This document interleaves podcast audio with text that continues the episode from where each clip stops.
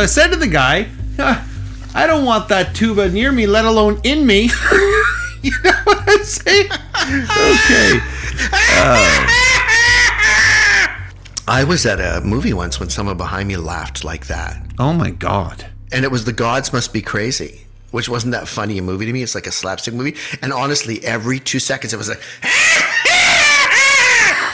And I was like, what are you, like a, a Halloween thing from Walmart? It was awful. We See, moved. I would find that so obnoxious. I would want to punch the person. Oh, that, it's making me angry. That's like uh, fingers on the chalkboard. I know. I know. Oh, my God. What a terrible person. Imagine living with that person.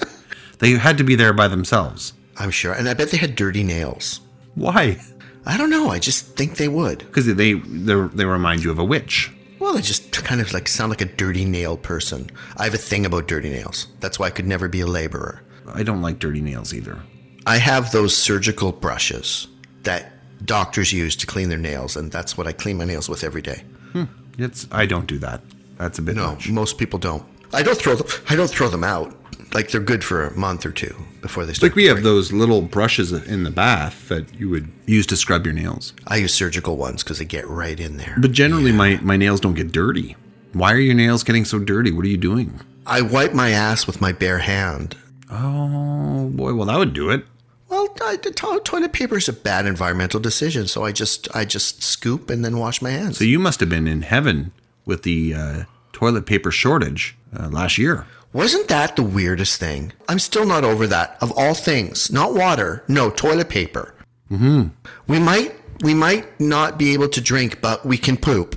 Yeah, you would think things like canned goods, bottled yeah. water, medicine, those would have been the things that would have gone off the shelves. Nope. And nope, it was just toilet paper. No, we're a nation of poopers. And with someone with Crohn's disease, that was a real cruel slap in the face. Do you remember... This time last year, I was doing with my children the T P report. I do. And that was it, it was born out of an actual fear of this is the amount of toilet paper we have. This is how many we it was like a daily sort of documenting uh, our, our T P load. And eventually I think it, it like I think we got more toilet paper after what, two, three weeks. It started to reappear on the shelves. The toilet paper companies must have just made a killing. Just a killing. And I wonder if that was a Canadian phenomenon or if this was global. Yeah. Uh, people of the world uh, who listen to the show, let us know. Did you go through the great toilet paper shortage? Big question that we need answers to. Yeah, that's that's what's important to us. Speaking of big questions that need an answer, mm-hmm. That's what I'm going to do tonight with my show. Why are you talking like this? You know, uh, one neighbor of mine who I mentioned before, Uh, a young Sasha Johnston of Cape Breton, Nova Scotia, Canada. She mentioned that our voices often put her to sleep. She likes to listen to us before she goes to bed and then has to figure out the next day where she fell asleep. Oh, God. Do you know, maybe all of this weird information has been subliminally transferred to her consciousness. Yeah, she's acting mm. funny now. So this was a daunting task for me this week. Do you want to know why? Yes, I do. Because of the friggin' bomb you dropped on me the, with your two-parter. Like, that almost could have been, like, the episode. If we were going out, like, in a in a blaze of glory, that should have been the episode we did it on. Because you tied everything into it. The only thing that didn't appear in your thing was the Mary Celeste. Yeah, I know. Right? No, it was cool. So, this was daunting. And I'm going to go, I'm going to change gear a little bit from what we talked about. And... This is going to be, you know, certainly more concise than the uh, War and Peace that you dropped on us. Oh, listen to you. Just shitting all over my ass. No, this is interesting. But th- it's funny that I mentioned uh, the Mary Celeste because this one has a Mary Celeste vi- sort of a vibe to it. Good. Are you ready for my episode? Fuck yeah. Great. Okay, well, that. I actually wasn't expecting you to say that, but... I have a full bowl of Swedish berries. Oh, I love Swedish berries. Oh, aren't they the best? They're so flavorful. Oh, they just explode in your mouth. So, and tell me, I'll mention right off the hop what I'm going to be talking about. I'd like to know if you've heard of the S S Ourang Medan. I couldn't even spell it. Okay, well, that's uh, that makes sense because it, it's an odd-sounding name of a ship, right? It sounds like something you'd order at, like, a Thai restaurant. It's green curry with uh, coconut milk, and I love green curry, Brian. Oh, me too. I love that's it. It's my favorite. All right, so the S S Ourang Medan was a supposed ghost ship, which, according to various sources, became a shipwreck in the Dutch East Indies, which would be modern-day Indonesia. I don't know if you know that, Riley. Mm-hmm. In the Straits of Malacca waters, or depending on the account elsewhere, after its entire crew died under suspicious circumstances, either in, this is part of the story, nineteen forty, nineteen forty-seven, or nineteen forty-eight, depending on the newspaper source. Wow, that's that's a big discrepancy. It is, and I'm going to get into it a little bit. I think you can kind of ignore the nineteen forty account, mm-hmm. and there's a pretty apparent reason why I think it's okay to say that it might actually be a separate incident altogether, which in itself is interesting. Cool. Okay, so here's the story. In June nineteen forty-seven, two American vessels navigating the Straits of Malacca, the city of Baltimore, and the Silver Star, among others passing by, picked up several distress messages from the nearby Dutch merchant ship Ourang Medan. And so, and just a quick side note, Uh, the vessel's name, because I was wondering what what, it, what does it mean? Yeah, what does that mean? So it translates to "man from Medan," and Medan is an island in Sumatra, or okay. Sumatran island. Yeah, cool. So not not weird, but just yeah. So a radio operator aboard the trouble the troubled vessel sent the following message in Morse code: S O S from Ourang Medan dash dash dash. We float. All officers, including the captain, dead in chart room and on the bridge. Probably whole of crew dead, dash, dash, dash. A few confused dots and dashes of Morse code. Later, two words came through clearly. They were, I die. Then, after that chilling message, there was nothing more heard of them. That is such an unsettling fucking message. Oh my God. And that dash, dash, dash, it's like incomprehensible Morse code that was was in it, right? So that's why I was... Can you imagine receiving that message? Uh, was it at night? No, during the day. Oh, okay. Many ships heard it. When the Silver Star crew eventually located and boarded the apparently undamaged Ourang Medan in an attempt at a rescue, the ship was found littered. And this is a big ship. Like, this is huge. It's a it's a World War Two era uh, freighter ship. This is not like a, a yacht, okay? Right. Lot, huge crew. Back in the day when ships were big and metal and dirty. That's right. So the ship was littered with corpses, including the carcass of a dog, everywhere. With the dead bodies found sprawled on their backs, all of them on their backs. The frozen and allegedly badly frightened faces of the deceased upturned to the sun above with mouths gaping open, teeth bared, eyes staring straight ahead, and arms outstretched as if they were reaching for something. Oh my God. I'm picturing that in my head. So all on their back, hands and arms positioned in a way that was odd. It didn't look natural. They died doing yoga. Which I feel like I'm doing every time I do it. I don't enjoy yoga. Do you?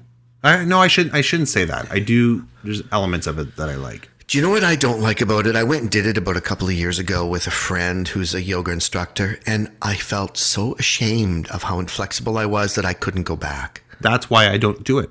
See, I don't mind doing it when it's on my own. We learned stuff in theater school to stretch and all that to prepare our bodies for mm-hmm. performance. I don't mind doing that on my own. I don't want to do it in front of anybody else.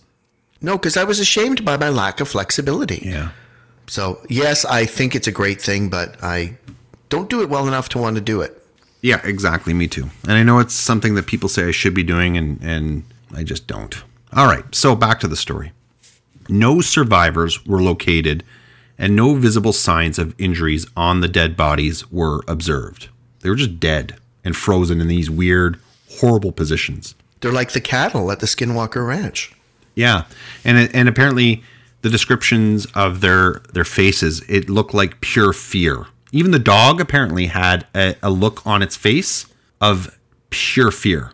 You know, like the, the, the face restricted in the eye. Yeah. Eyes wide. Horror comics or horror literature when I was young always described this the best. The phrase, frozen in a hideous rictus of death.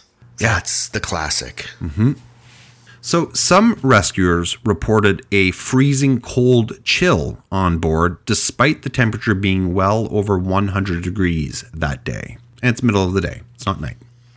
So that's just the start of the mystery of the Ourang Medan. Reports go on to suggest that shortly after the ship was boarded, a fire broke out in its bowels in the number four cargo hold, forcing those who had arrived to this grisly tableau to evacuate. Shortly after they did, the ship exploded with such force that it was lifted out of the ocean before quickly sinking without a trace. So basically what happened is they got on board, they discovered all this, the captain uh, decided, well, we're going to bring the ship into port. Mm-hmm. So they actually started towing the ship. Right.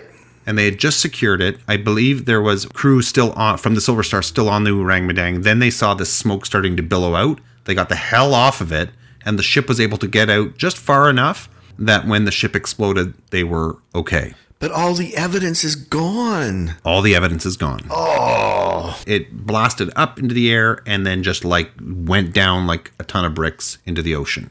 So a, a pretty massive force blew it up. One time I was at the beach with my parents and we had a six pack of soft drinks and one of them exploded and then they all exploded in the hot sun. Not kidding. True story. In the seventies. Seriously? Should do an episode just on that. Terrible witch. Go get your broom and go home. Terrible witch. I love that you just called me. You know, one of my favorite things you used to do when someone would say something to you that you disapproved of.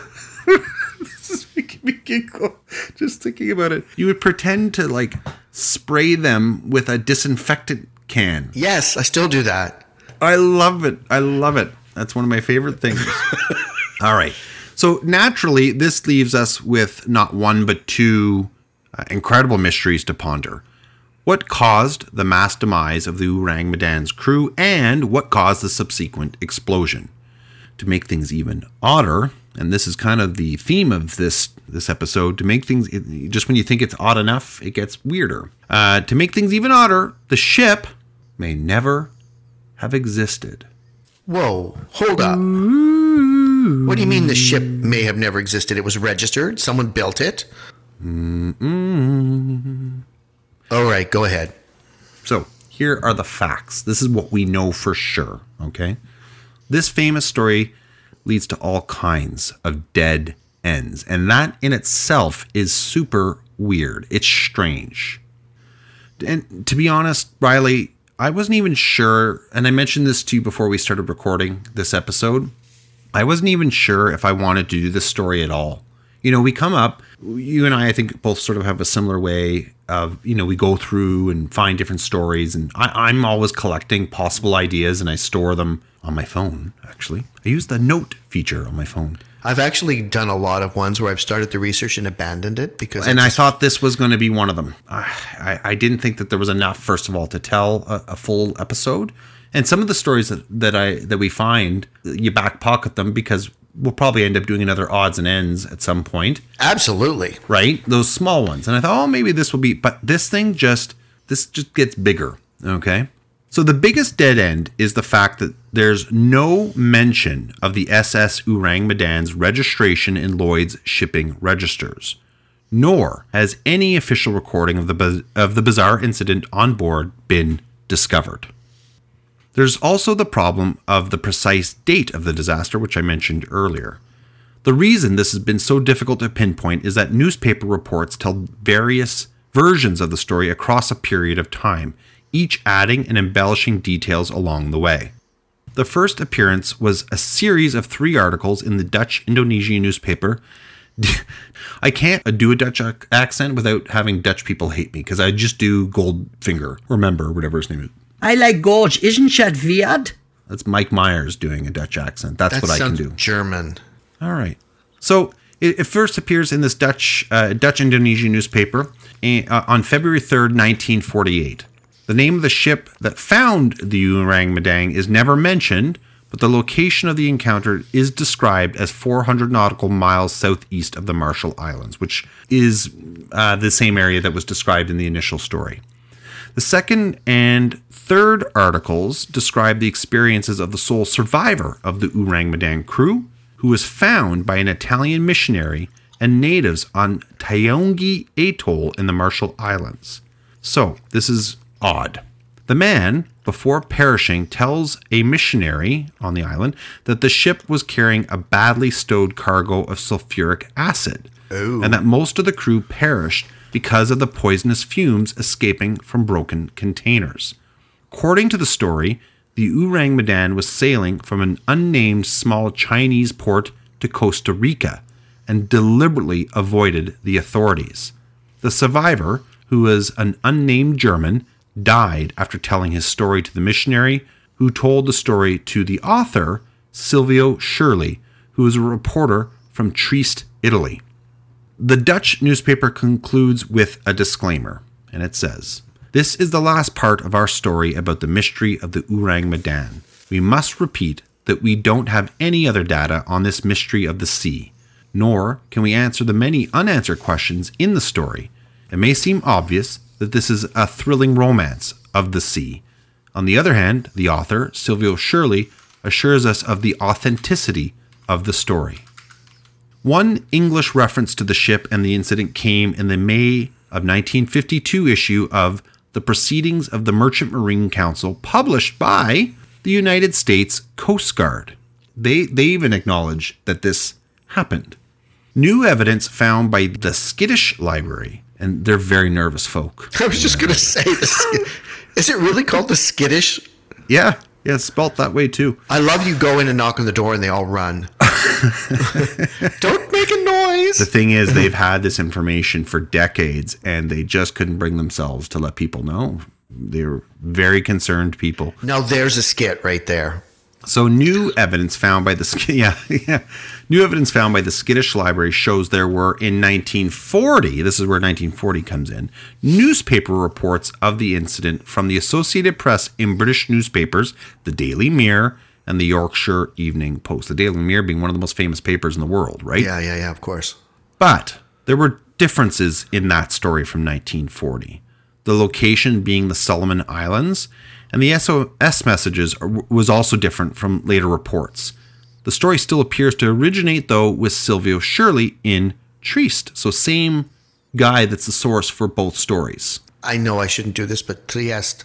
No, that's fine. I have no idea how that's... How do you know that, how that's pronounced? Because I've been there. Look Trieste. At you. So how's it pronounced? Trieste. Trieste. Not that. Not, there's not the ah, da. There's okay. no uh at the end. Trieste. Trieste. Yeah. It sounds French. Trieste. Yeah, it's it, it, okay. yeah. I've been there. So does that mean they are the same, or are we looking at two different stories that he was reporting on, right? He's a reporter. This man is not just some person telling a story. He's a published, you know, author. He doesn't just make stuff up. Well, he could. Yeah, but then he'd be working for Fox News. Yeah. So regardless of the inability of researchers to find hard evidence of the ship's existence, believers swear that this impossible, fantastical tale is absolutely true. Mm-hmm. They argue the ship's registry can't be found because it was actually registered in Sumatra. Now, that being said, because I went and looked this up, there's no registration records for a ship by the name of Ourang Medan. Uh, and they people have searched all over the world to see if it was registered, you know, in different places, including the Netherlands, obviously, it's a Dutch ship. And Indonesia. And there's no, there's no record at all of the Ourang Medan existing. I got to write a song called Ourang Medan. It just sounds like Ourang Medan, Ourang Medan, Ubadaka Rika Baka, Ourang Medan, Wakashika Baka, Ourang Medan, Ourang Medan. It's, that's like a camp song. Yeah. You know, when they finally find me in the home where I've been abandoned, I'll just be in the corner going, Ourang Medan, Ourang Medan. Oh, I just lost my mind. It's been a long night. I'm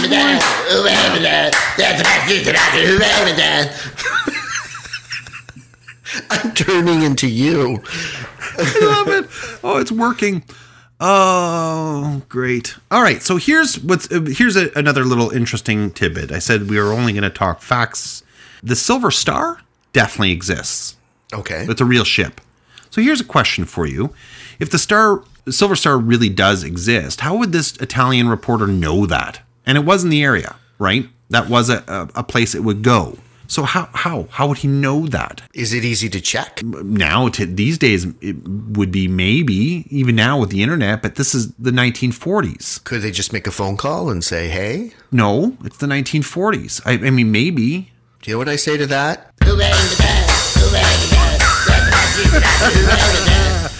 Oh, God. Wow.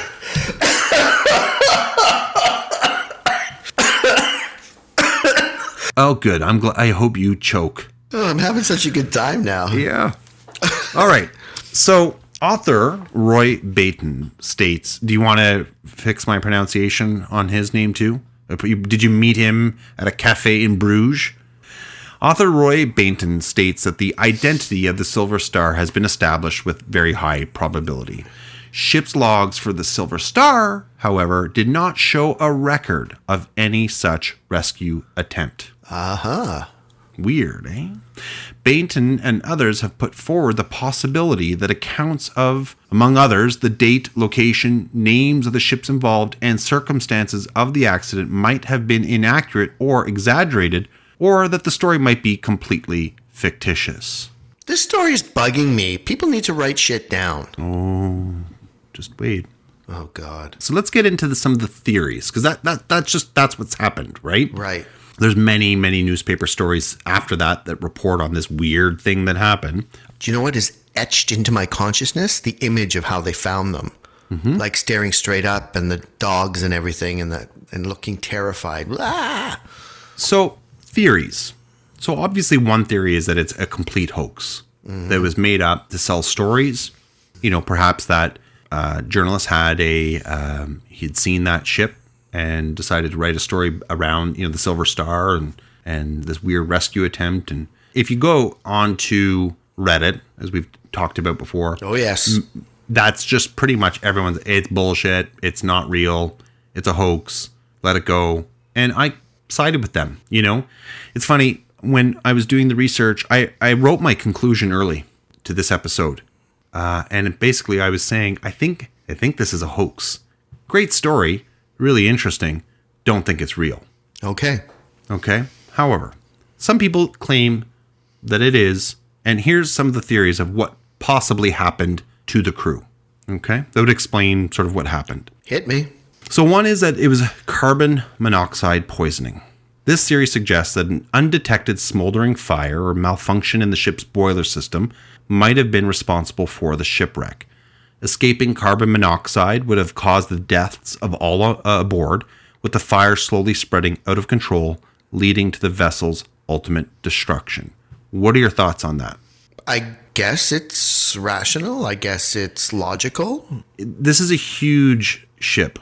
People would have survived that. There would have been more survivors. I can't see how one smoldering fire would would poison everyone pretty fast too, right? Now, the the S O the the radio operator obviously was able to do his thing, but why was he alive and not the captain and, you know, yeah. other people that would have been far away from the engine block? That is a lot of holes in it.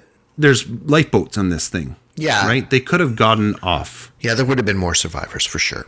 And carbon monoxide poisoning isn't quick. Like you, well, it puts you to sleep from, from what I understand. Yeah, you right? die in your sleep. Yeah. And you don't die in a rictus of pain. Nope. So I don't know that that one is accurate. It's interesting, you know, it, but I don't think that's it. The other theory is that it was a pirate attack.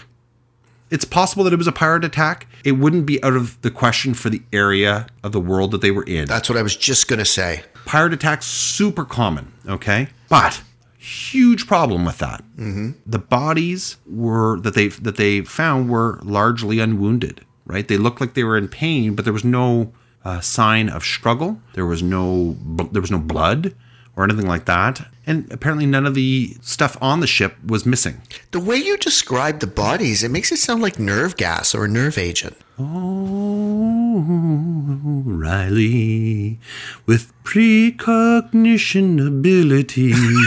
Okay. He ruins the episode for Danny. Riley, the jerk, precognitive person. That was good. That was a really good song. Who told you that? My mom, she just texted me. She's listening outside the window. All right, so that leads to the next theory. And, and it ties in with what uh, was said by that supposed survivor. I guess that maybe he jumped off the ship. We don't really know more than what was read.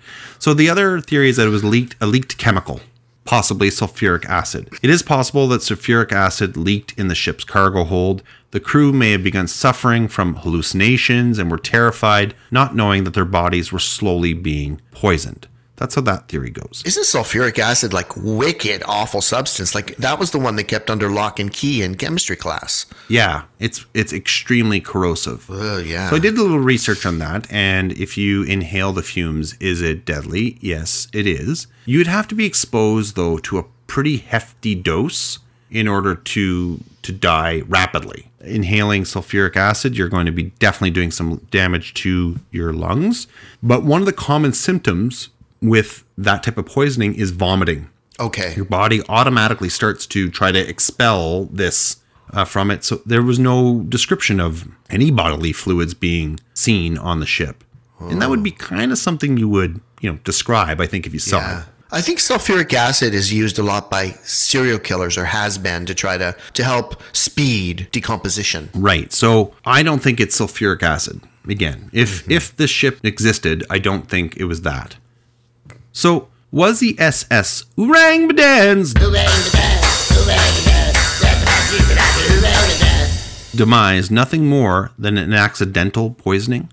How did the rescue crew, and this is it, this is important as well, how did the rescue crew of the Silver Star come on board with the poisonous fumes totally unharmed? Could it be possible, Riley, that darker forces were involved? Oh my. And it doesn't have to be aliens, okay? It's, I know that's where you always want to go. No, it's the Catholic Church. Do you remember the Great Gazoo from the Flintstones? Yes, voiced it's, by... By who? Harvey Korman from The Carol Burnett Show. Really? Hi, Dum Dum. Yeah. I liked him. He was arrogant. What? In real life, you mean? No, I loved him. He was so bitchy and mean and like, oh, hi, dum-dum. And he was a bit queeny. Mm. Oh, you mean Gazoo or you mean Harvey no, Korman? No, Gazoo, not Harvey Korman. I loved Harvey Korman. I hated Gazoo. Harvey Korman was the ultimate straight man. Yeah, he was amazing. Yeah, and it was the best when he when he broke. Yeah. Like you would cry, right? But he was good at holding it together. Yeah, which yeah. because that's what I don't like about Jimmy Fallon is that he breaks so easily. And it's not funny when he cracks and and. Do you know who the worst person for that is? And I don't know who he is. You might know because I haven't watched Saturday Night Live in years. But there's a guy on Saturday Night Live who does kind of a gay character. Oh, Bill Hader. And he just can't keep it together. Like, keep your shit together, dude. Do you want to know why, though? Why? So Seth Rogen used to be a writer on that show who now has his talk show. Wait, wait, stop. Seth Rogen?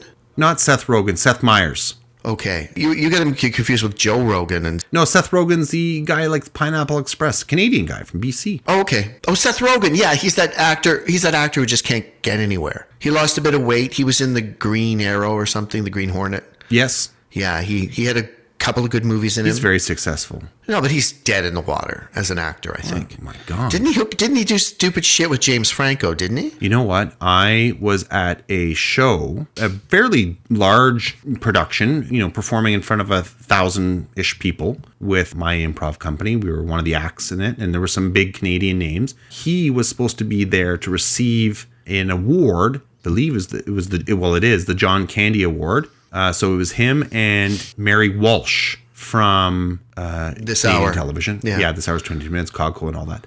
He didn't show up. You know, you're backstage and you're seeing what's happening. And like John Candy's family was there. Right. You know, yeah. This is the first time they're going to be giving this out. And every year it's, it goes to a male recipient and a female recipient. Just didn't show. I didn't think that was Seth Rogen. Nice. But anyway, I don't think Seth Rogen is very good. I think he is a very niche. He's like Michael Cera, Michael Cera, that nerdy looking yeah. guy. Like, God, he has. He's done some good stuff, but he though. has no range, no range whatsoever. He can only be that guy, right? Can I just say They're one thing? Though? I think that shows when you see actors like that, it shows um, how they've done a disservice to themselves by not being professionally trained. Well, I think Sarah was. He's also Canadian. When you're trained professionally, you learned how to adapt to whatever the role is you're given. But when you're someone like The Rock, all you can do is be The Rock. Yeah, but he's just he's just a movie star. He's not an actor. He's a movie star. Yeah. Okay, go ahead. Let me get back to my sub-story before I get back to my main story.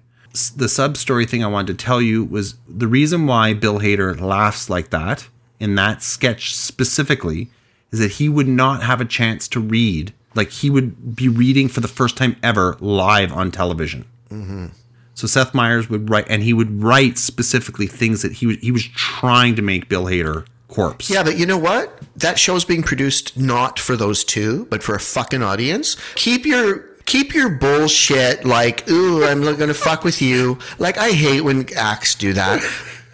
We did it. We did it all the time. When I, the shit that I do to you on stage, trombone. Yeah, but I wouldn't. The thing is... No, is, but I would make you laugh. The thing is, is that, like, I don't care about your little inside jokes. You're supposed to be on a show and you're supposed to be professional. Don't be an idiot. Anyway, I hated that. Whatever that character was, I hated it. Now I'm angry. I'm just too angry to go ahead. Well, this is good. I've channeled him too angry to go ahead. That's awesome.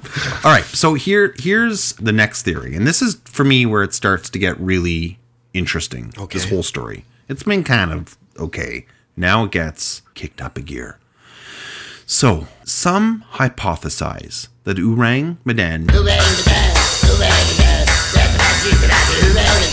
might have been involved in smuggling operations of chemical substances such as a combination of potassium cyanide and nitroglycerin, or even wartime stocks of nerve agents.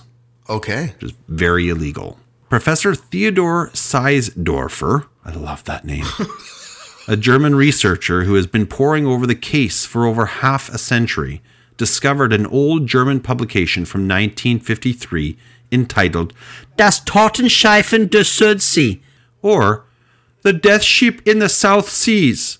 Is that a good German accent? And I love that the title is just not embellished in any way. How very German. the, de- the death, yeah, I know. So this little booklet, courtesy of now deceased scholar Otto Milch, is believed by some to offer evidence that the ship was real, as was its tragic fate. Mm. It offers an intriguing possibility as to the cause of the explosion that sent the Ourang Medan to the depths. Das Totenschiff in der Südsee suggests that potassium cyanide and nitroglycerin were stored in the ship's hold. According to these theories, seawater would have entered the ship's hold, reacting with the cargo to release toxic gases, which then caused the sh- crew to succumb to asphyxia and or poisoning. Later, the seawater would have reacted with the nitroglycerin, causing the reported fire and explosion. Okay. If this is what happened, this could certainly explain the vessel's sudden accidental destruction, as well as the nebulous nature of any records connected to the ship and the incident. In the tense international climate at the close of World War Two, these were super sensitive materials to be transporting and would spark quite an incident should they be used carelessly. Perhaps the details of the S S Ourang Medan are so difficult to find because somebody wants them to be, even all this time later. Wow, okay. Well, potassium cyanide is a vicious poison. The fact that the crew of the Silver Star came on and didn't have a lot of exposure perhaps explains why they didn't succumb. Right. Makes sense. Somewhat. Another theory, which follows the previous one, is that the ship was transporting nerve gas, which the Japanese military had been storing in China during the war. Ding, ding, ding, ding. What's that? That's me saying I. That's the one I support. Yeah. Okay. And which was handed over to the U S military at the end of it in nineteen forty-five. No U S ship could transport it as it would leave a paper trail. So they were trying to take this without anyone knowing. right? Mm-hmm. It was therefore loaded onto a non-registered ship for transport to the U S, an island in the Pacific, or perhaps Costa Rica. It's argued that any news of the transportation of such sensitive materials would have caused, yet again, you know, public panic and foreign outrage. This theory lends credit to the hundreds of government cover-ups uh, theories circulating online, right? It's, again, we've talked about this a lot. Mm-hmm. There are many stories where the government does, yeah, bad things sometimes, right? Yeah, really. I didn't know that. So to the outside world, the Ourang Medan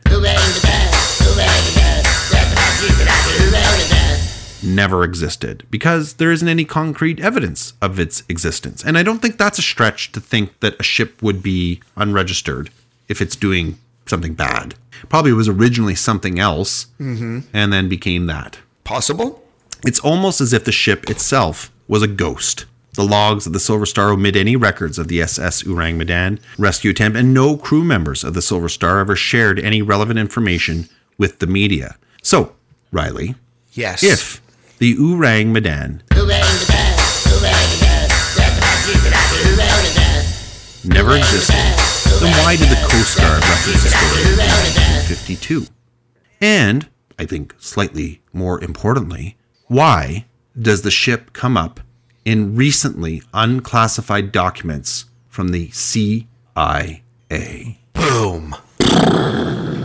Amen, brother. Amen. So, I was about to drop this, and then this is what I found. And this isn't, like, you can go on Wikipedia, you will find no mention of this, which is weird. Years after the supposed incident in nineteen fifty-nine, a person by the name of C H Mark wrote a letter to an unknown person within the C I A detailing things about the Ourang. There is disagreement on whether Mark worked for the C I A or not. Some sources say that he did, uh, and that he held actually a very high rank within the C I A, and others say that he was just a citizen who was concerned writing in. Mm-hmm. Mark said, first says that he has written before to the unknown recipient about mysterious disappearances of ships and crews on the high seas. Mark then asks the recipient if they believe the Ourang mystery is a case of the unknown.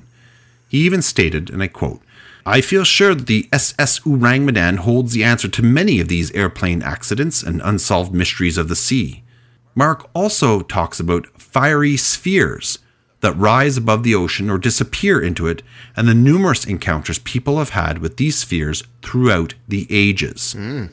He then concludes the letter with, "The enchanting sea, what terrifying secret does it hold?" It's noteworthy to mention that the name of the recipient of the letter, the person Mark wrote the letter for, remains censored to this day by the C I A. Wow. Okay. The letter was disclosed to the public on May fifth, two thousand three, and can be seen, actual copy of the letter. Uh, and I'll provide the link on our Facebook page. If you want to click on it, you can read the letter. It's real. Um, so the, the C I A f- thought that this thing was worthy of making it top secret. Okay. So there's something more to it. Right. And to this day, they, they won't reveal who it was addressed to. Wow. Okay. Could have been Dulles, who was the head of the C I A. Could have been the president. Who knows? So this opens so many questions in the discussion of the Ourang Medan. Was something else going on with the Ourang? The C I A letter does somewhat support the argument that the records of the Ourang Medan could have been destroyed by some kind of government agency. Why would someone who is part of one of the most powerful agencies in the U S even be familiar with this hoax if he was an employee? What did Mark mean by fiery spheres? What does Mark mean by secrets and the unknown? He's either telling us something or he's a complete and utter nutcase. Who did Mark send the letter to, and why would the C I A release the letter and disclose its sender, but not the person receiving it? And most importantly, if Mark is to be disregarded, why did the C I A classify this letter as top secret for fifty years? If he's just a nutbar, they're not doing that. It would just be another letter that they that they got. So the last sort of theory is that it's ghosts. The possibility of a supernatural event has been brought to the question, but it is nearly impossible to verify given the secrecy of the vessel's end. Even today, conspiracy theorists and paranormal enthusiasts question what could have happened to the S S Ourang Medan. Ghosts and alien attacks have come into question. Paranormal researchers claim that Ghosts emit a cold chill, which we've talked about before, and you can see on any of those ghost hunting shows, uh, which leads one to believe that the spirits of the men on the U S on the S S Ourang Medan were still on board when the, the crew of the Silver Star arrived. Were the fiery spheres evidence of an alien craft or attack? Is it possible the ocean acts as a secret base for some aliens? Right? That's based on that C I A letter. Mm-hmm. They come and they go out of the ocean. So, to conclude, there are so many loose ends here, but one thing is for certain. The case is, much like the Mary Celeste and countless other unsolved mysteries we've discussed on this show, seemingly impossible to know. Through most of my research for the story, I was leaning heavily on that this is just a creepy old pasta story, but the C I A letter, for me at least, changed that one. Now, I have no idea. This is just plain weird. Oh, nice way to wrap it up. Mm-hmm. Merry Christmas. There we go. Yeah. Hey-o. I think it was nerve agent. I do too. The description of the bodies, it just, no other thing that I know of, and I'm not an expert in any way, shape, or form, but no other toxin that I know of would cause that kind of muscle constriction. Nerve agents cause you to constrict into really weird forms. That's right? right. And I remember hearing, like, from war, testimony from war where nerve agents were used, how the corpses were horrific to look at. Mm-hmm. And it would make so much sense why the ship, why they wanted it to disappear. Mm-hmm. You hear about black ops. I, I do believe for sure there's such a thing as black ops. Like, that's not a huge leap of faith to, you know, accept that as a as a probable truth. God, no, of course. This is just an early form of, of a black op. Again, it's the government behaving badly, handling something they had no business handling. It should have been destroyed, mm-hmm. and getting kind of caught and then having to cover it all up. Yeah, that's what I think. It, and shit like that should never have existed in the first place. And it makes you wonder then too, like, again, connections with uh, Area fifty-one and uh, what was the name of the group again that you discussed in your, your half? The um, National Institute for Discovery Science? No, no, no. But that, that secretive group that was meeting in Nevada. I can look it up. I have all the scripts. Well, it's just that secretive group that, that people sort of think perhaps is planning things and... Oh, I know what you're talking about. Yes. Oh, there was twelve of them. Yes. Oh, what were they called? I don't know, Dan. Yeah, there was twelve of them.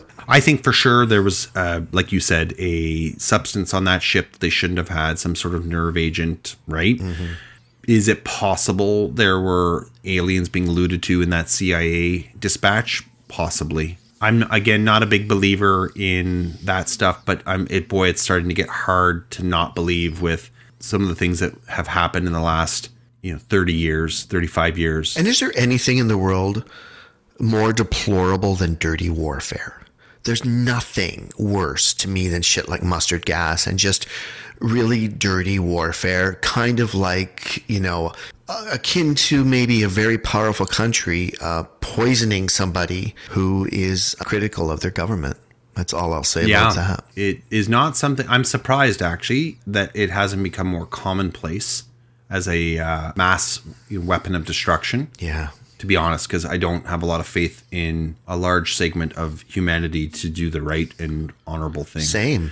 Same, man, you know, like really. Because I think the last time we saw a mass attack of it would have been the sarin gas used by Saddam Hussein in Iraq against Iranians. Yeah. And his own people, the Kurds. Yeah. It's just shitty. It's just such shitty, shitty, awful thing to do. Oddly, I think nuclear weapons have, in a weird way, nuclear weapons are such a huge deterrent mm-hmm. that no one dares use something like, uh, unless you're a terrorist, right? There's There was a sarin gas, uh, I don't know if you remember that, like fifteen, twenty years ago in Japan. It. Oh, Japan. In Japan, in the subway system. Oh, God. But that's different, right? That's not a state-sanctioned action. So, I yeah, I, I think that's probably what it is. It It would also explain the explosion. It would explain the reason why this thing seemingly doesn't exist. Mm-hmm. Maybe the Coast Guard made a mistake by including that in, in their writing, you know, that this yeah. this happened. But at the same time, the Coast Guard probably wouldn't be privy to a black op, you know? Yeah, and they would just want every record of that to not exist. We got dark. That's dark. We got That's not dark. The Werewolf of Bedburg is dark. Right. That's always going to be our sort of benchmark for, oh my God. And again, it's not the perpetrator of the crime so much as what they did to him. Yeah. Oh man, your description of that was so vivid. Your poor yeah. children. And I may I do drawings for them every night. Their walls are covered in these drawings. Oh, yeah. That was a good one. I liked. I like stories like that where we don't know what is it, where to go, who knows. And little twists, little twists here and there. It leaves so much room for uh, speculation, which I like. Mm-hmm. Mm-hmm. All right. Well, I think that's it. Uh, we kept people uh, over the last two weeks for over three hours with your odyssey of a show. So let's keep this one under an hour yeah. because we have to respect their time. I promise I won't do another uh, Skinwalker Ranch for a while. Well, we'll see what Janine sends you. I know, really. She'll send me a big box of dryer lint. Oh, that's great for starting a fire. And you can you can compost it in our in our city. Great. Yeah. Now you know. All right, everybody. Uh, that's it for our show. Uh, Riley, is there anything you'd like to, to share with people? No, just my usual thank you so much for being our companions on this wonderful journey. Courage, traveler. Yes, and if you like what you're listening to, then uh, please feel free to share the word of the weird with your friends, your family, your coworkers, a pet, perhaps, that likes to listen to the radio, maybe as you're gone off to do your thing during the day. Share it with them. Let them listen. We don't ask for any money when we do this show. Uh, what we, we do it for you, and, and what's keeping us going is seeing uh, all the different people from all over the world that are listening. So thank you very much for that. Mm-hmm. Uh, we appreciate your support. It means the world to us. See what I did there? Truly does. All right. Well, uh, good night, everybody. Or good day, depending on what time you're listening to this. Good morning. Bye.